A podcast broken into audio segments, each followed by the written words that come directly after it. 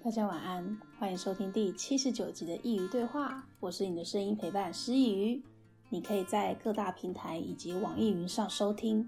我们会在每周四的晚上八点更新。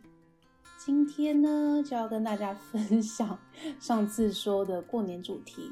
现在离过年剩两个礼拜而已嘛。那说到过年，你会想到什么呢？会想到吃年菜，想到围炉。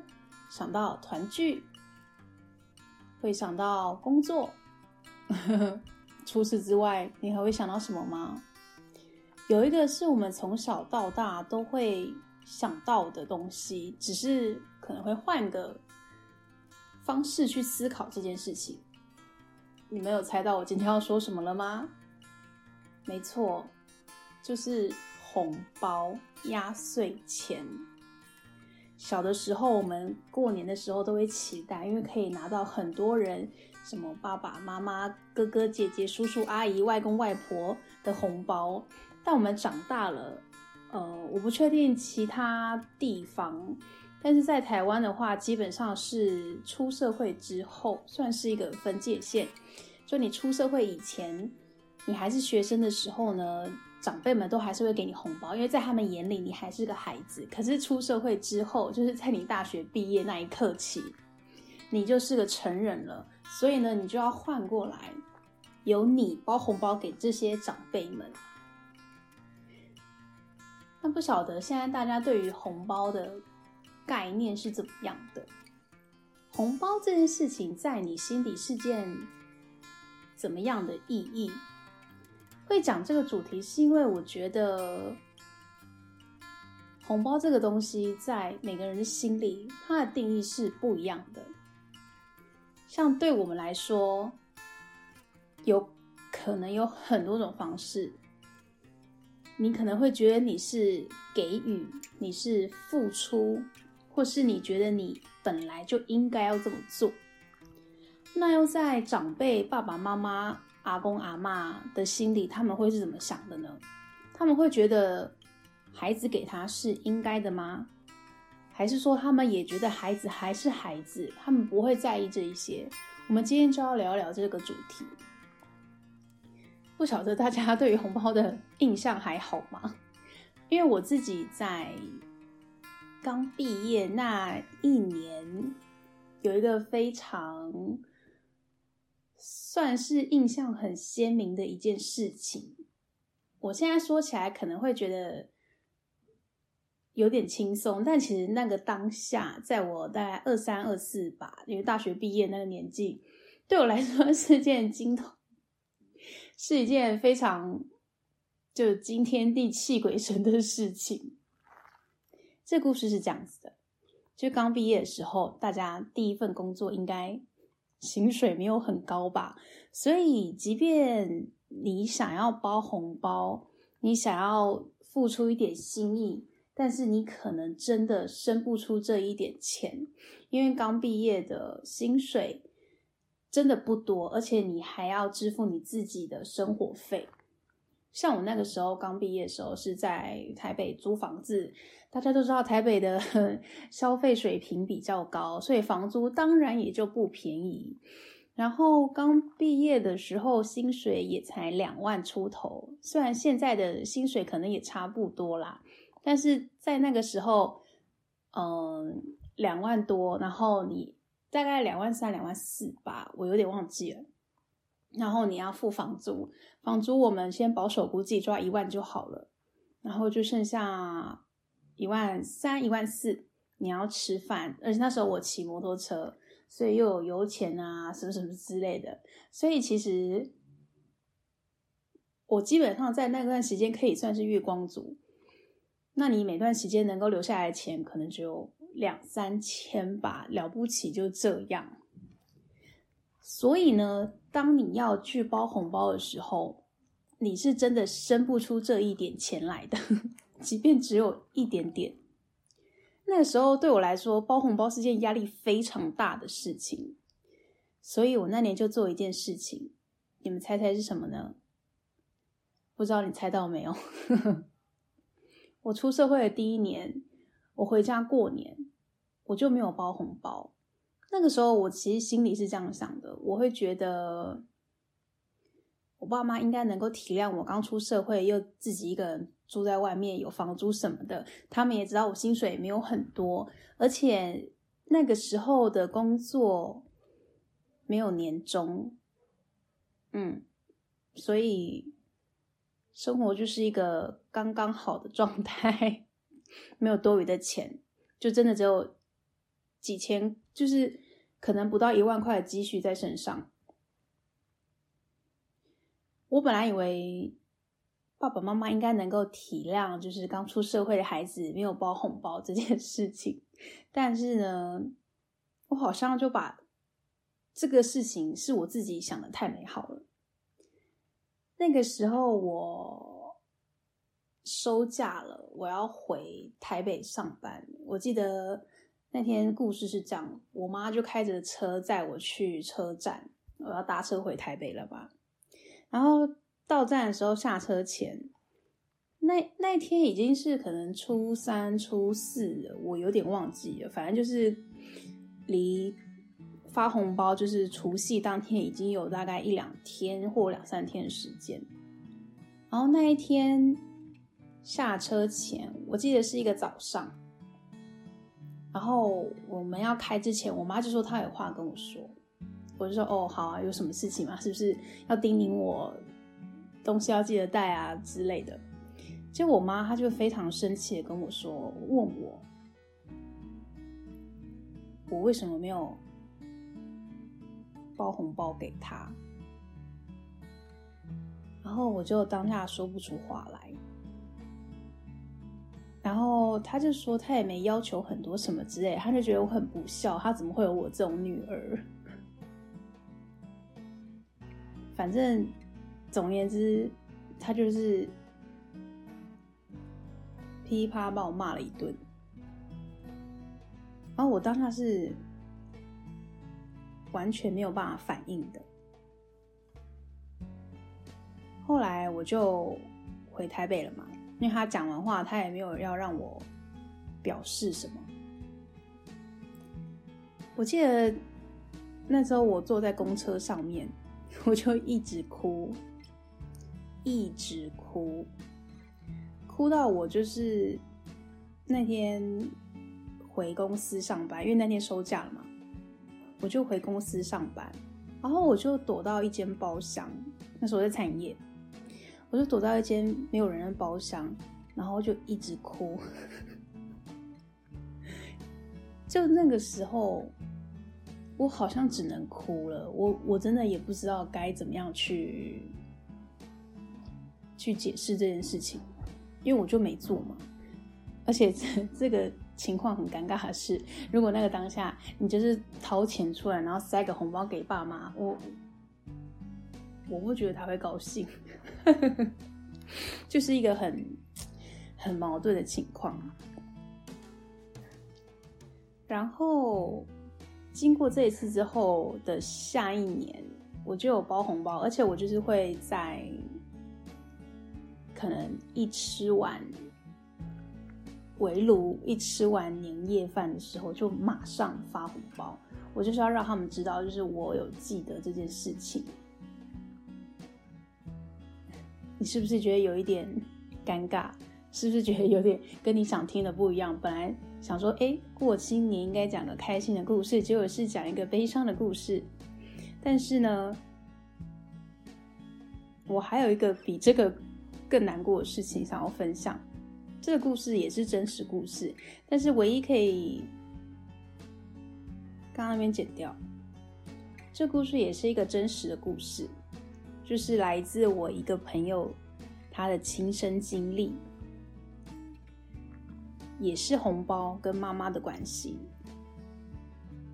他也是跟我一样，因为我们同年，然后刚出社会，他也是没什么积蓄，但是他还是有包红包给他妈妈。他是个孝顺的孩子，他还是想的比我多一点啦，就是。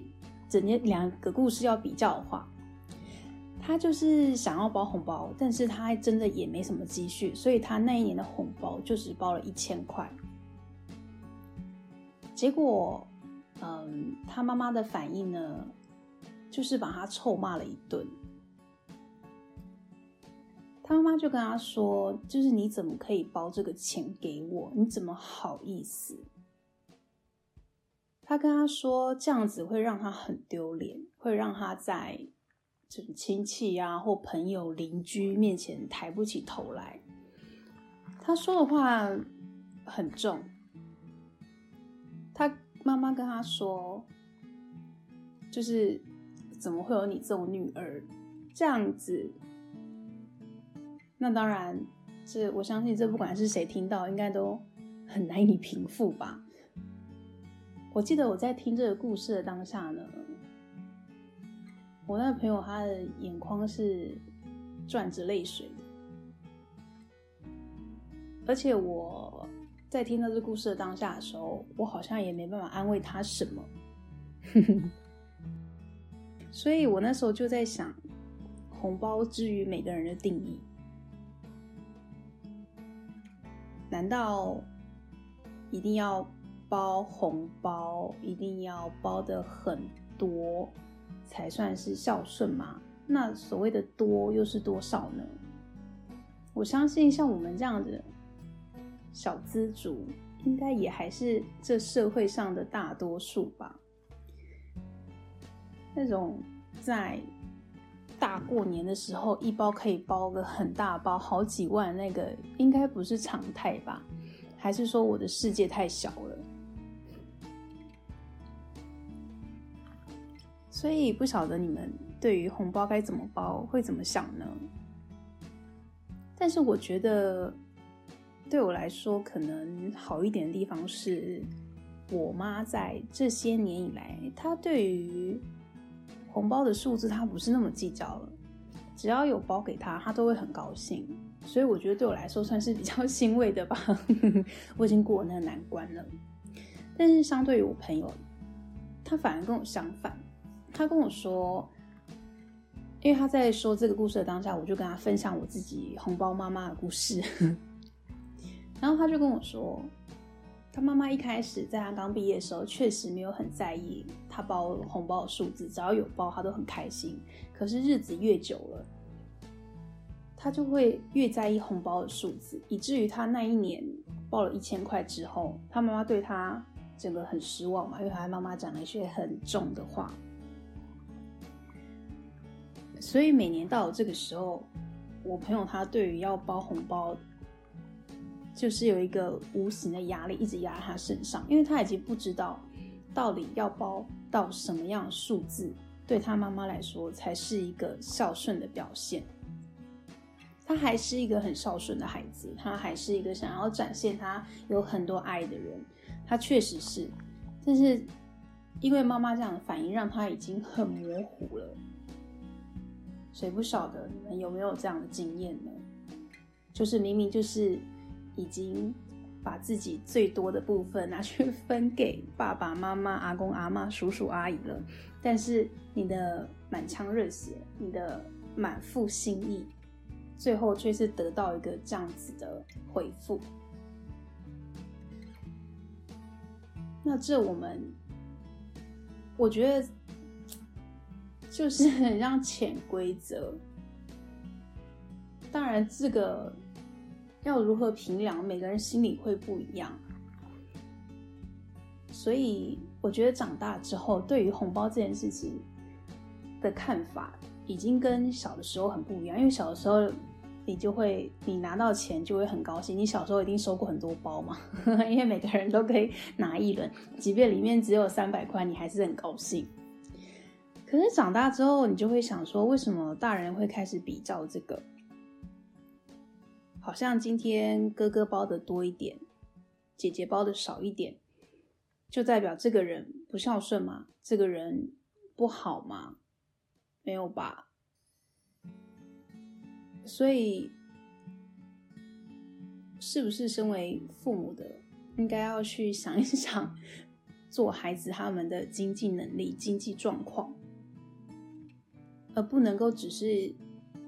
看着他们包多少数字去评量他这个人，确实，我那时候因为我妈这个情形，我都会觉得我妈会是用金钱来衡量我的人格，讲的很严重，但确实真的是这个样子。但这真的很难去化解，这就是家家有本难念的经。我也很难告诉你应该要怎样才是对，因为我相信每个人应该都抓得到自己家庭里是需要怎么样子的一个礼数。所以今天就只是想要跟大家聊一聊包红包的潜规则。但我觉得啦，对我而言，包红包就是一个心意嘛。我这个人很讲究公平，所以我在包红包的时候也很公平，每个长辈的数字都一样。哦，当然这个爸爸妈妈等级会多一点点，但是爸妈除外的，只要是长辈收到都是一样的。嗯，所以我爸跟我妈红包打开也是一样的，不会有一个三千，有一个四千这样子，也不会有个一万，一个两万。如果你是为人父母的，我希望你今年可以开始执行这件事情，或是你已经有在执行，你真的很棒。就是你收到红包的时候，你应该想的是，假如说你有三个孩子，有一个给你的比较少，你是不是要想想他的生活是不是有什么困难，而不是想到你怎么只给我这点金额。应该要换个方式，这样世界才会更美好吧？这样你们的家庭才会更和谐和睦。那如果你是为人子女的，我觉得你就是拿出你最大的善意，跟尽你最大的本分就好了。如果你有手足的话呢，不要为了在这个时候 抢尽风头。嗯，因为假如说你的能力就是一包六千，可是你可能哥哥姐姐、弟弟妹妹他们收入比较多，所以他们包了一个一万二，你就为了要在这个时候争足面子，你也包了一万二，然后自己在那边喝西北风，这样也不太好，对吧？而且，如果你今年包了一万二，你明年突然就想通了，觉得还是包六千好了。那在这个情况下呢，我是不能够保证你的爸妈会觉得 你好像帮他们打折，他们又会怎么看你呢？对吧？我们事情要想远一点，我们今年包少一点没关系，我们还有明年。红包应该爸妈很忌讳。被打折吧，虽然大家都很爱周年庆，可是这个时候他们应该是不喜欢的。而且，因为像我会记得去年爸妈包多少，所以呢，我今年如果收入比较好，我会包多一点。但是明年如果我没办法包多一点，我就会持平，算是我一个小贴心吧。自己说，就是因为大家都不喜欢拿到红包的时候会失望嘛，你也不希望。拿到你红包的人，你收到一个失望的表情，所以你今年真的没办法包那么多，没关系，就跟去年持平就好。那你真的想要包多一点，可以明年你先把今年的先留下来，然后明年再多包一点给他。但是要记得，就是下一年还是要持平哦，或者再再帮他涨价。这算是我包红包的小心机，分享给大家。那今天就是。简单分享这两个红包悲伤的故事，对，希望大家能够在今年的红包这一关能够好好的度过，能够你开心，收到你红包的人也开心，然后在过年的时候呢，在每一个家里都有个团圆的气氛，而且现在因为还在疫情中嘛，也不确定这疫情还会多久，团聚真的是件很难得的事情，我们必须要好好的珍惜。那我们今天的故事就到这边啦，欢迎点击描述栏中的链接，请诗雨喝杯咖啡。如果你喜欢我们内容的话呢，可以分享给你需要的朋友一起来收听。如果你也想分享你的故事，欢迎来信到诗雨的信箱，contact at 诗雨 com，c o n t a c t 小老鼠 s h i l y u 点 c o n。红包只是一个心意，它不能够拿来界定一个人。感谢你的收听，我们下次见。